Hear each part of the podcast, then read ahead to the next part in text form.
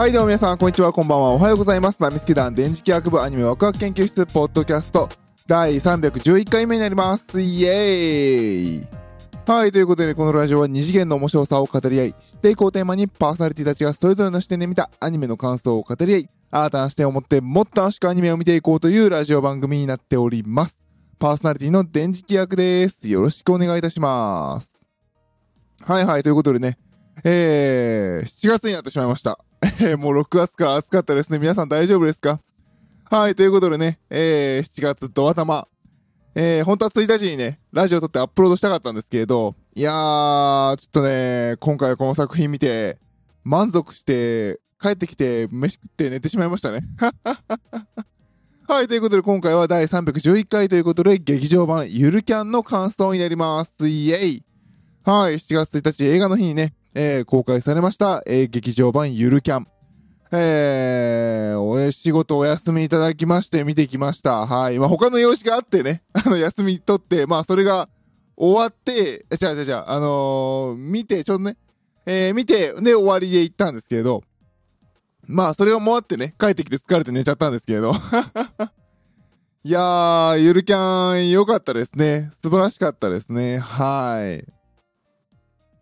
いやーなんかね、あのーもうね、あのー良かったよ、素晴らしかったよっていうこと以外出てこないんですけれど、なんていうのかな、あのーでもね、なんかその素晴らしかったよっていうのは私はもうゆるキャン大好きだから、ね、ま、まあ、この作品見に行く人大体ゆるキャンテレビシリーズ見てるとは思うんですけれど、まあ、あの、何にも知らないやつを連れて行って、ヤッホーって言わせられるかっていうと、なかなかに難しいところはあるとは思うんですけれど、まあね、あの、他のね、その、なんていうかな、やっぱ、この、まあ、ゆるキャンをね、知ってる方がもう聞かれてるとは思ってるんですけれど、まあ、ああいう日常系というか、キャンプを通して、日常系ではないんですよね。キャンプという非日常を味わう。そのキャンプを通して、女子高生たちが少しずつ成長していくっていう物語の作品なので、なんていうのかな。その、劇場版、新たなあの強い敵が攻めてきた戦うぞおーとかそんなんじゃないわけですよ。あの歌姫がピンチみんなで救うんだおーとかね、CD 買ってねとかね。あの、誰々の記憶は消えてしまったとかね、その、あ、その記憶を取り戻す愛はとかそういう話じゃないんですよ。ね。だから、やっぱりね、今回あの、パンフレットを読ませていただいても、各キャスト、で、またね、作ら、えーの、監督さんとか脚本家の方々もどうしていくかっていうのは悩まれたっていう話は描かれていましたね。今回、その原作がね、全然続いている途中なので、あの、劇場版を作るにあたってどうしていくかというところで、えー、原作から10年後、まあ20代半ばくらいの、えー、ゆるキャンのキャラクターたちのお話を作られたというところでね。まあやっぱり、その、あの、えー、っと、遠山奈緒さんかなが言われたものも、もう言われていて、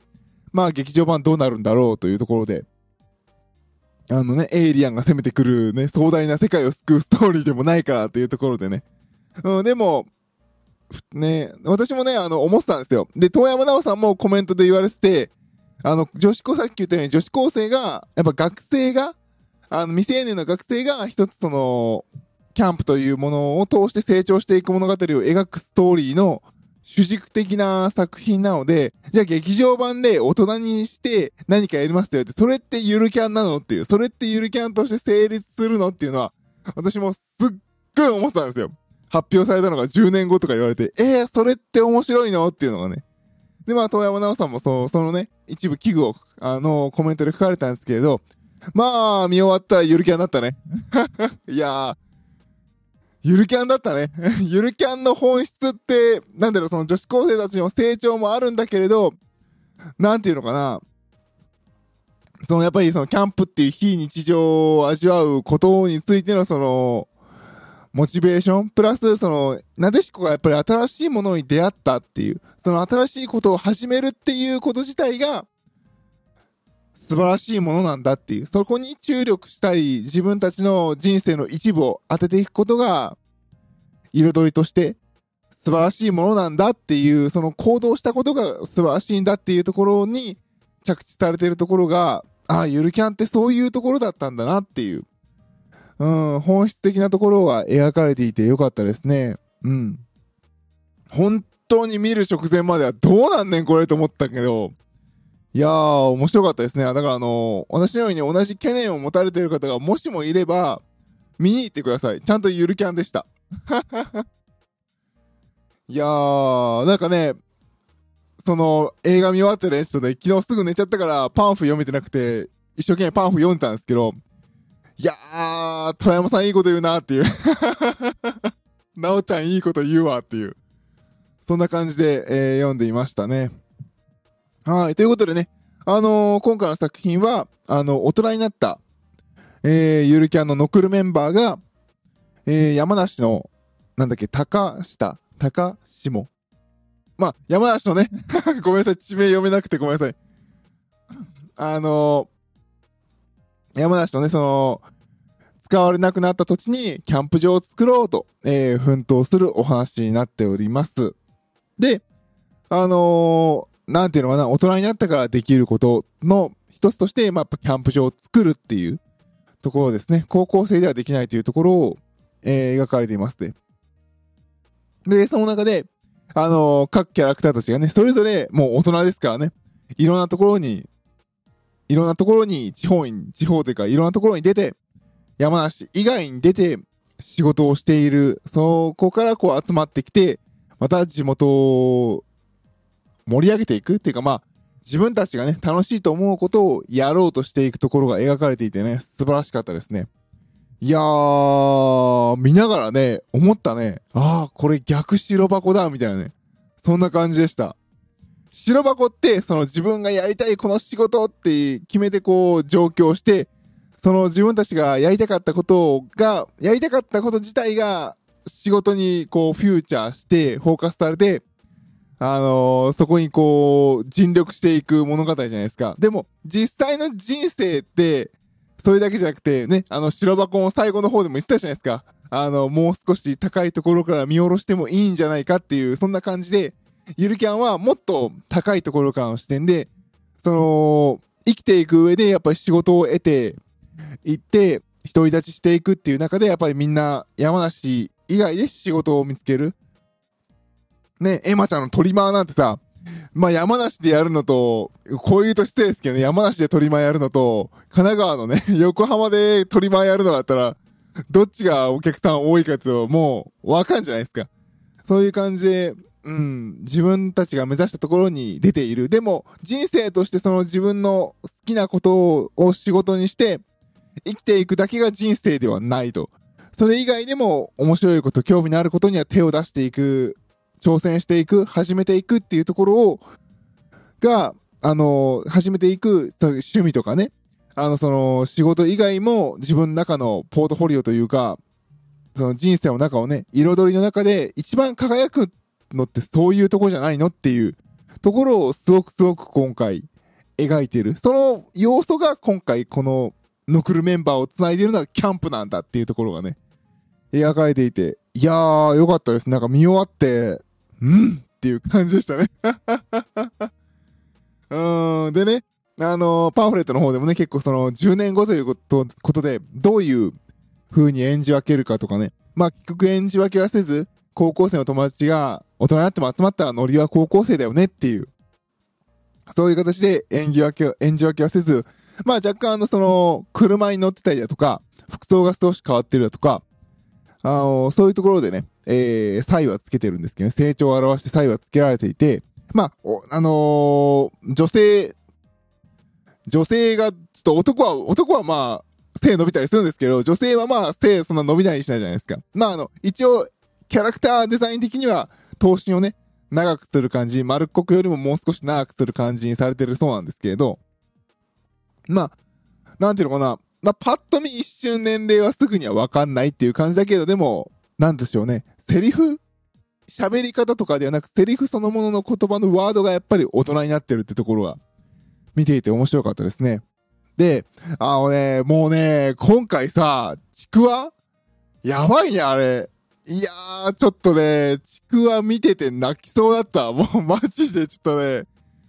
あのー、エマちゃん、え、エナ、エナだっけ？エマだっけ？えー、エナか。エナちゃんのね、高橋デイさんがされてるね。あのー、斎藤恵奈ちゃんがね、こう、飼ってるちくわと一緒にね、散歩するシーンとかね。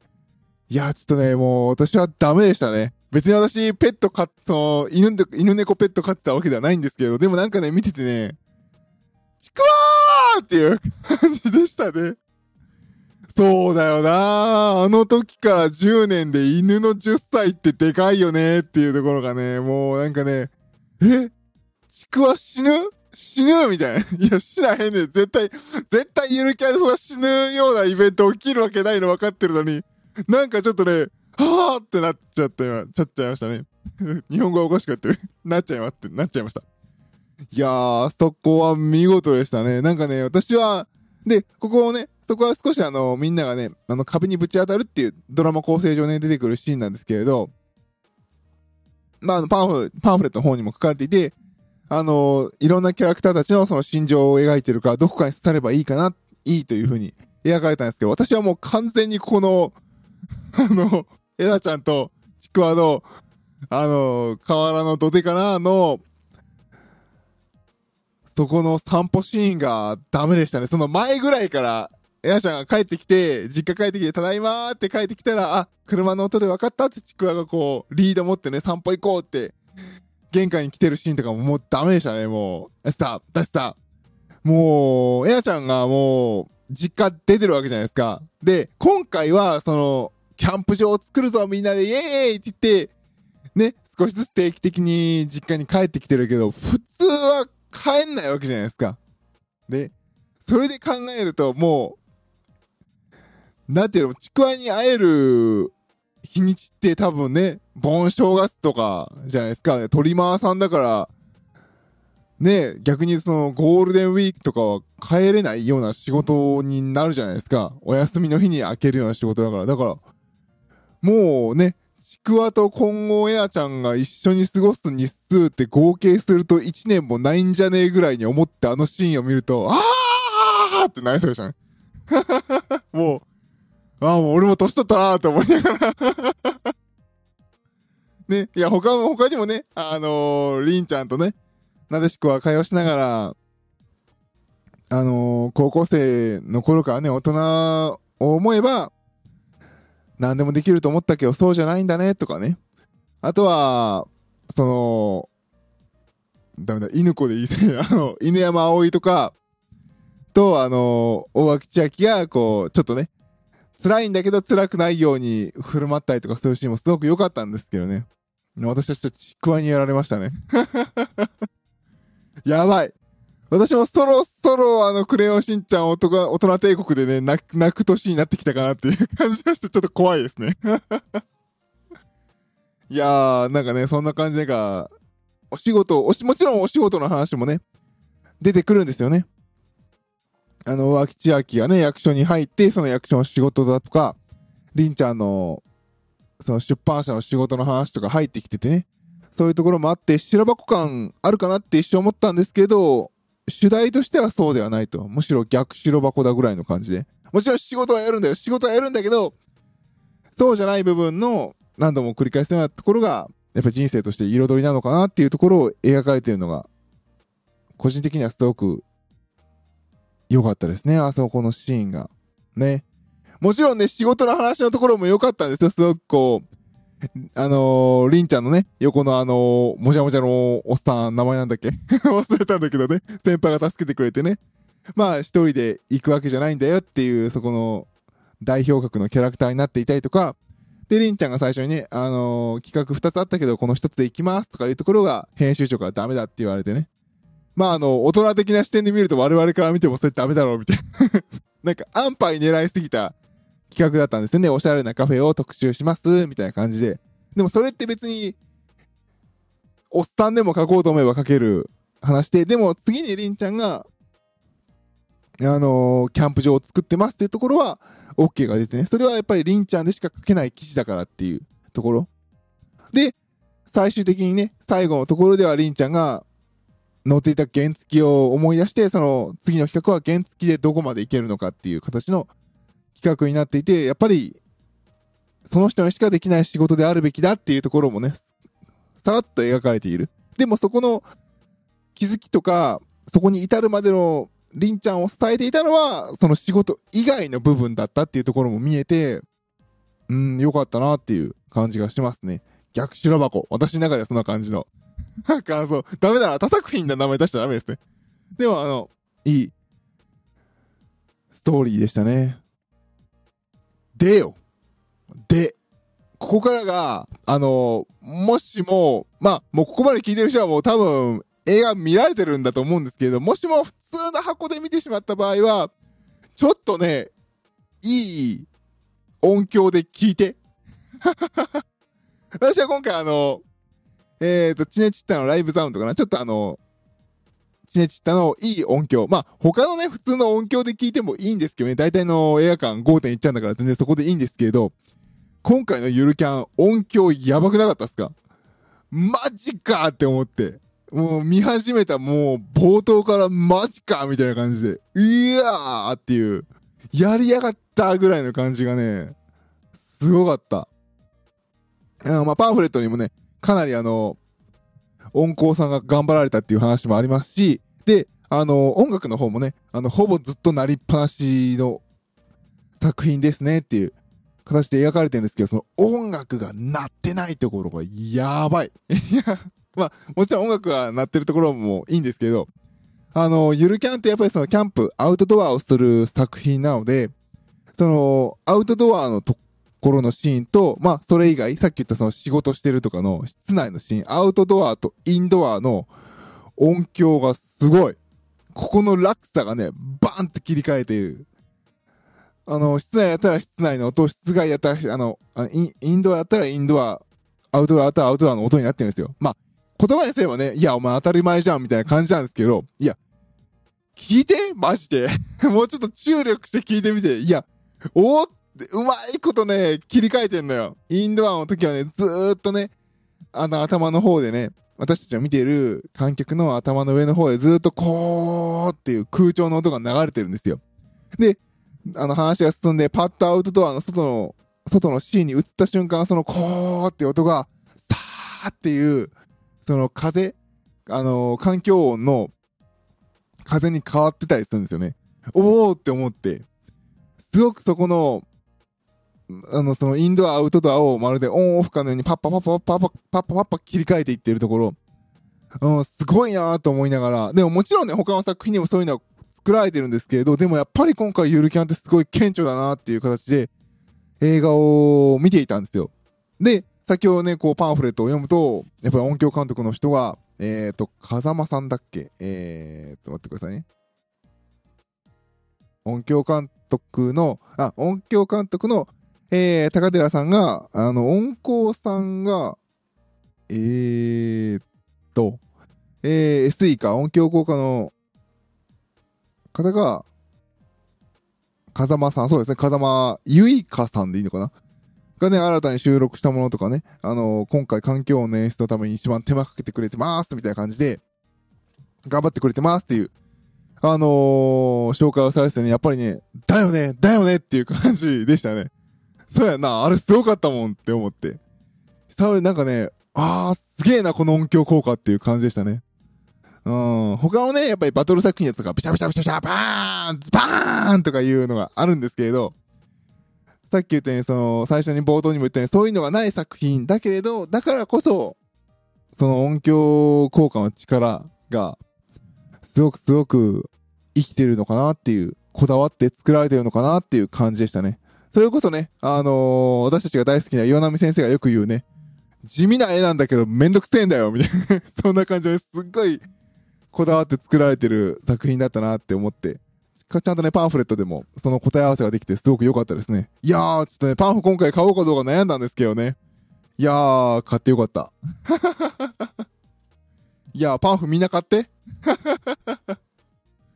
うん、よかったですね。もちろんね、あの音楽のね、立山さんの音楽も素晴らしかったし、そのコメント内でね、あのー、一部ね、音を消す、わざと音楽、音を消すことで音楽からの演出的なアプローチっていう話もされてまして。そう、なんか、楽器を演奏する人間だからこそできるっていう。そうなんですよね。あの、よく音楽をやってるとね、その休み休符っていうところを重視しろって結構怒られるんですよね。休符を聞かせろって言ってね。うん、そういうところも、こだわって作られていて、その何でしょう、やっぱり、ゆるキャン、今回そのパンフレットを読んで、やっぱり思うのは、なんでしょうね、いい、なんか、当たり前なんですけど、誰も手抜きしてないっていうか、みんなが全力で取り組んでるっていうか、本当にそれぞれが、それぞれプロフェッショナルとして作り上げている。だからこそこの作品は受け入れられて、売れたんだなっていう。